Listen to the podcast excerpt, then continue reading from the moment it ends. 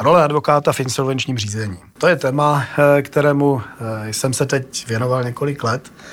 Rozhodl jsem se, že o tom natočím sérii krátkých videí, než to všechno zapomenu. Videa vycházejí z mé celodenní eh, přednášky určené advokátům a advokátním koncipientům.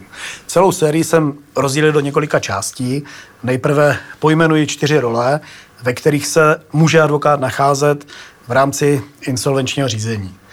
Pak bych se věnoval tomu, jaké normy dopadají na advokáta v těch eh, jednotlivých rolích. Obsah celé série eh, naleznete v odkazu pod tímto videem.